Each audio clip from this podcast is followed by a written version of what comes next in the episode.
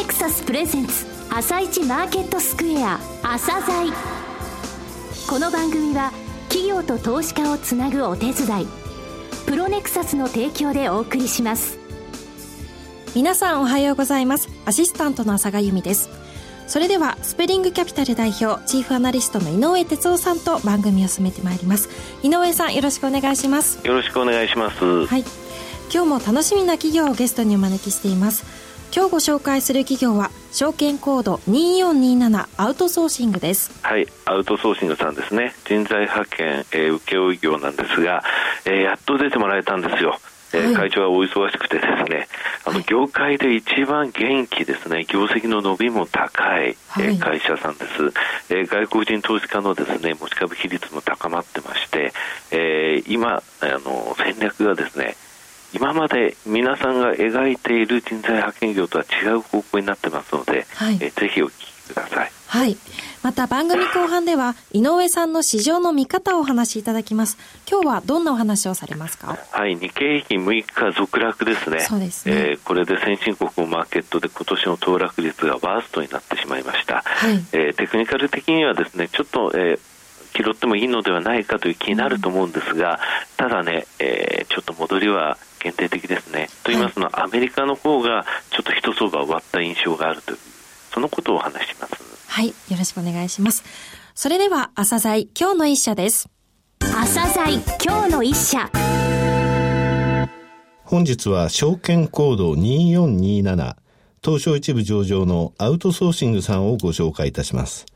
お話しいただきますのは、代表取締役会長兼社長でいらっしゃいます土井春彦さんです。本日はよろしくお願いします。よろしくお願いします。先週の金曜日4月1日に、えー、御社をめぐる大きなニュースが2つ飛び込んできました。朝方、オーストラリアの、えー、ベディソングループ5社の子会社化、えー、こちらを発表されましたが、えー、夕方にはイギリスの JBW、えー、そして CDL という、えー、2つの会社の孫会社化を発表されました。イギリス、そしてオーストラリア両国ともですね、昨年進出されたのですが、新たに会社を取得された、その意図、目的という部分につきましては、御社の方向性を明確に示していると思われます。この部分ですね、え後ほどじっくりお聞きしたいので、まずは私の方から御社の説明を簡単にさせていただきまして、えー、それからお話しいただくと。えー、請負人材派遣業の大手社、えー、2013年9月にご出演いただきまして、2度目のご出演です。業績は近年絶好調。前回お越しいただいた時から売上高が約2倍。3つの利益項目は3倍となっておりますね。今年12月の今年度の決算見込みは前期比で売上高36%増。営業利益73%増、最終利益33%増を見込まれていると。今業界で最も勢いのある会社と言われていますが、セグメントの中で大きな3つの柱は製造系アウトソーシング事業、技術系アウトソーシング事業、海外事業、前回お越しいただいた際に注力したいのは技術系アウトソーシング事業と海外事業。製造系アウトソーシング事業についても売上を落とさない、え、増やしていくけれども相対的に占める比率は落としたいという趣旨をお話になりました。まずあの、製造系アウトソーシング事業、えー、こちらが中心の、えー、事業形態でここまで来ましたので、この今の状況とか問題点とか業界の抱える部分も含めてですね、お話しいただけますでしょうか？あの、私どもは日本の製造分野を事業領域にして成長してきました。はい、で、この制度分野いうのは、非常に変動が激しいために、そうですね。はい。はい、私どもも、その変動に合わせた機関校を採用して、成長してきたわけでございます。はい、あの私どものトップラインの成長いうのは、これはもう単に人の純増数いうのがイコールになるということですが、機関校いうのは期間満了で退社になるわけですから、はい、これはあの純増に反対のことが一時的には行われるわけなんですが。期間満了とともにということですか？はい、そうです。はい。それ以上の人をですね、期間満了で退社した以上の人を、えー、採用することによって、はい、結果、人を純増させてきたと。いうことになるわけです。はい、これ、あの、機関校ということは、正社員ではないということなんですね。はい、このあの期間満了で退社する以上の人の採用というのが、非常に今、困難になってきております。そうですね、各社、皆さん言われてますね。はいで、人自体も非常にタイトになってきてますし、もう一つはその採用のためのコストが異常にかかるということです。はい、で、ね、私どもは今後ですね、この機関校を活用するビジネスモデルでは、あの大きな成長は難しいと見込みまして、はい、このあの製造現場においても、どんどん正社員雇用に変えてるわけなんですよね。機関校から正社員、はい、ということですね。はい、そうです。非常に生産現場いうのは、変動が激しい領域ですので、その領域に正社員を持つということは、はい、これは非常に我々にとっては大きなリスクになります。ですよね。はい、固定費に変えるいうことですから。で、このリスクのヘッジをするために、はい、私ども PEO モデルと申しまして、人の採用においては、メーカーの抱えている機関校が期間満了になったときに、我々が正社員で引き取って、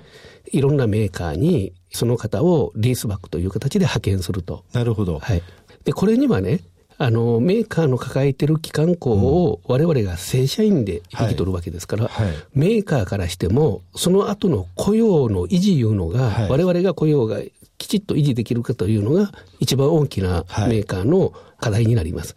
ですから、あの、我々の PEO に対しては、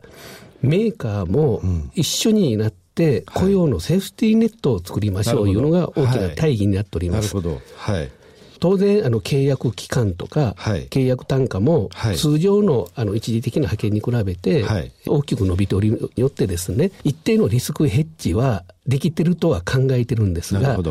ただ、あの、リーマンショックのような、はい、もっともっと大きなですね、はい、リセットされる場面に対しては、はい、十分なリスクヘッジではないとい。うふうに見込んでおります。なるほど。今、PO による在籍人数ってどれぐらいなんでしょうか？約5000名です。約5000名ですか、はい、はい、そうですね。前期末時点で3000名ぐらいだったですけれども、今期の目標5500名とお伺いしてましたが、はい、3か月で5000名まで、はい、そうですよね。ただ、これはね、今時点で、うん、あの5000名になってるから言って、あの、ある程度も、あの、期間満了になる、我々に移る人というのは決定してますので、はい、大きく上回るということではないです。なるほど、はい、ここはもう予想されていたことではあるということなんですね。ただ大きいのはこれあの、採用コストの部分ですよね。はい、そうです。前回お越しいただいた時から、大体その採用コストって1.5倍以上になってるんですよね。はい、そこの部分が御社の場合はここで抑えられるそうですよ、ね、ことですね。はい、はい。それでもリスクはある、抱えているというふうに今正直にお話になられましたけれども。はい、やはり製造と違うサイクルの産業にですね、うん、グローバル単位で進出することによって、はい、製造アウトソーシング事業そのもののグループ内比率を今後避けていきたいというふうに考えております。製造業と違うサイクル、つまり景気サイクルの波が違う、はい、またはその景気のサイクルにあまり変動を受けない、はい、で国内のところでいきますと、まず製造のほかに技術系アウトソーシング事業、はい。はい、こちら進められたいというお話でしたが、えー、昨年度決算で製造系アウトソーシング事業、年度ベースで初めて技術系アウトソーシング事業、こちらが上回りました。付加価値の高い、えー、事業ですけれども、えー、こちらの現状みたいな部分っていうのはどうでしょうか？特にあの我々、このエンジニアのアウトソーシング事業に対しては、はい IT 技術者とか、はい、えー、土木建築の施工管理技,、技術者、はい、こちらにフォーカスしております。はいあの特に IT のところは、はい、一昨年買収した、はい、えー、ケンスクールという、はい、IT エンジニアを育成する学校を活用したキャリアチェンジというスキームに取り組みまして、はい、大きく伸ばせたということでございます。このケンスクールっていうのは製造系にいた人についても、えー、また IT に関わってなかった人についてもキャリアチェンジで、えー、実際にその請負派遣というところに対応できるメンバーにすると。えー、昨年度370名というふうに数字が出てますが、今年度は何人ぐらいを？計画では500名強というのを計画しております。はい。をキャリアチェンジで、はい、そうです。ということなんですね。はい。えー、国内のところでですね、はい、昨年話題になったのがですね、はい、在日の米軍基地、はい、それからコンビニエンスストアの事業運営に関するアウトソーシング、この部分が非常に話題になったんですが、はい、こちらも先ほどお話になられた景気変動とか、えー、そういったところを考えた上でのってことですかね。そうですね。はい、当然、米軍基地は、はい、景気は全く関係ない、ね。はい、領域ですし、はい、コンビニにつきましては、リーマンショックの時に唯一伸びた産業です。はい、売上高の落ちなかったんです。よね。はい、ね。交流の中で、はい、こういったところのアウトソーシング事業を行うということですね。コンビニエンスストアにつきましては、そこの中で働いてる人を、えー、御社の方で派遣とか請け負うとか、そういうことではないですね。そうですね。あの、このコンビニにつきましては、マイナンバーがきっかけになってるわけなんですが、あの、コンビニいうのはフランチャイズで個別に人を採用されてまして、これが場合によっては、コンプラに関わるような問題もあったわけなんですが、はい、ここをリスクと捉えて、うん、コンビニの大手がですね、一斉に本社でコンプラの問題が起こってないか管理をするということに今進んでおります。はい。このコンプラに関わる管理の部分を我々が請け負っています。はい。ですから、あの、今後、その各店舗でコンビニの問題が発生してしまうと、その責任は我々にかかるという、なるほど。こういうリスクを我々が負うと、はい、その代わり手数料をいただくというような、そういう仕組みです。部分ですね。はい、はいさて、海外事業、はい、こちらについてお話しいただきたいんですが、はい、M&A を用いてスピード感を持って行うと前回ご出演の際に言われていましたが、はい、現在アジアでは8カ国1地域に進出、えー、昨年8月にオーストラリアの会社を M&A で取得して、オーストラリア、ニュージーランドへ進出、えー、8月に同じく欧州に進出、イギリス、ベルギーの企業買収、えー、そして12月には南米のチリの企業、そして今回4月1日にイギリスとオーストラリアの企業買収。今回のですね、4月1日のイギリス、オーストラリアの企業買収、このえ事業内容みたいなものっていうのはどういう内容なんでしょうか、ね、はい、まずあの、はい、ここへ進出してる、はい。大きな戦略なんですが、ぜひ、はい、はい。我々が一番注目しているのは、今この先進的な国においては、はい、公務員を減らして、はい、どんどんどんどん民間委託していくという、ね。はい、このような流れになってます。はい、で、この民間委託される市場いうのが、はい、グローバルでは非常に巨大な市場になるわけなんですが、はい、その市場に進出するいうのが大きな戦略の目的です。各国財政問題もあって、はい、えー、民間に公務員の仕事っていうものを委託したり、はい、えー、してる部分っていうのは本当にあの広がってるっていうのは知ってるんですが、そこの部分が御社の今のターゲットだということですね。はい、あの、イギリスの会社って、えー、見させていただきましたけれども、これ公的債権の回収、はいですね。はい、そうですね。これあの公共料金の未納者とかそういう人のことですか？はい、おっしゃる通りです。オーストラリアの業務っていうのは、はい、はい、オーストラリアはね、これもあの日本ではあまりないんですが、はい、刑務所で働く人ですね。はい、これも今公務員からこの民間の人に変わってるわけなんですが、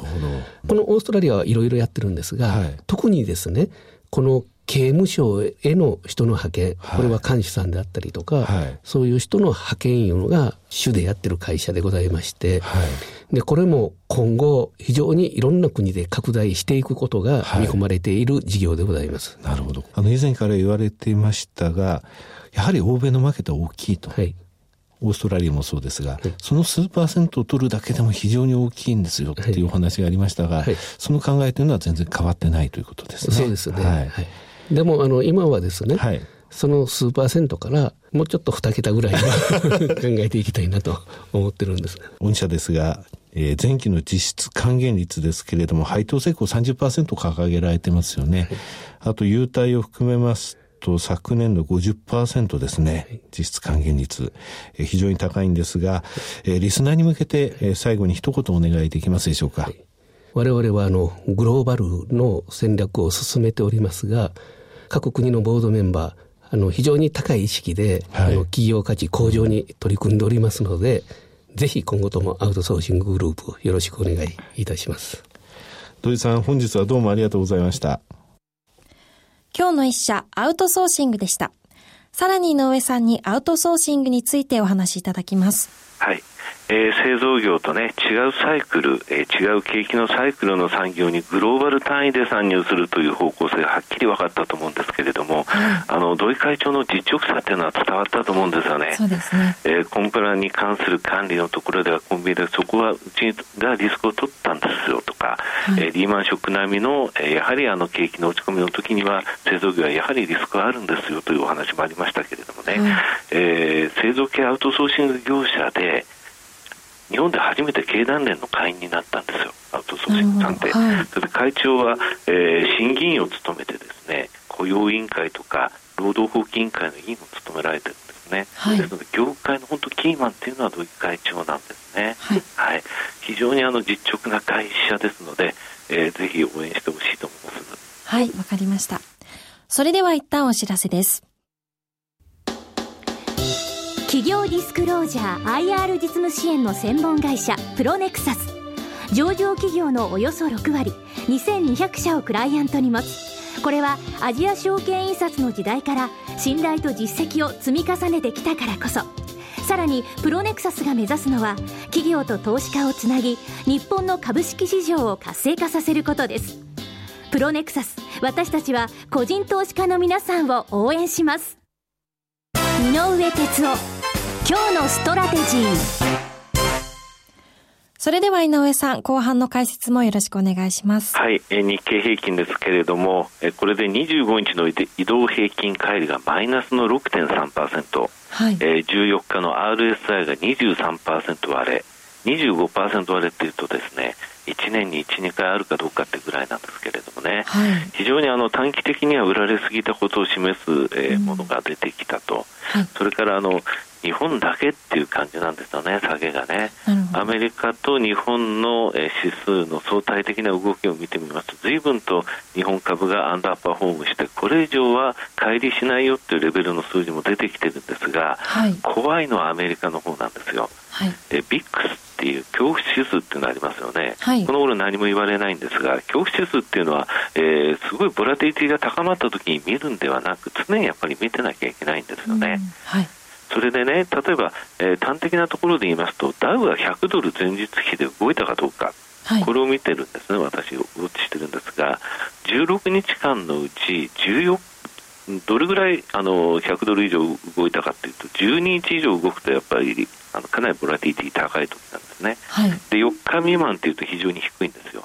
この12日以上というのは去年の12月28日からこの2月17日までの40日のうち39日あったんですよ。はい、で今、この4日未満っていうの以下っていうのは3月23日以降9日連続なんですよ。はい、だ VIX はこれから上がる可能性が高いんですね。はい、で VIX が上がっていくときっていうのは、アメリカの方テクニカル的にはちょっと高いレベルの数字は先週あたりたくさん出てましたので、はい、 VIX が上がるということは、ちょっとアメリカ株っていうのは、ここで一段上がっていくというよりは、ちょっと横ばい、あとは利食いが入りやすい地合にあるということなんですね。はい、ですので、日本株買っても、えー、かなりですね短期で一旦ポジションをスクエアにして、はい、えー、次上がったところについては、えー、もう一回ちょっと売りから見るという場面があるかもしれません。はい、わかりました。宮さんありがとうございました。この後は東京市場の入り付きです。朝鮮この番組は企業と投資家をつなぐお手伝いプロネクサスの提供でお送りしました。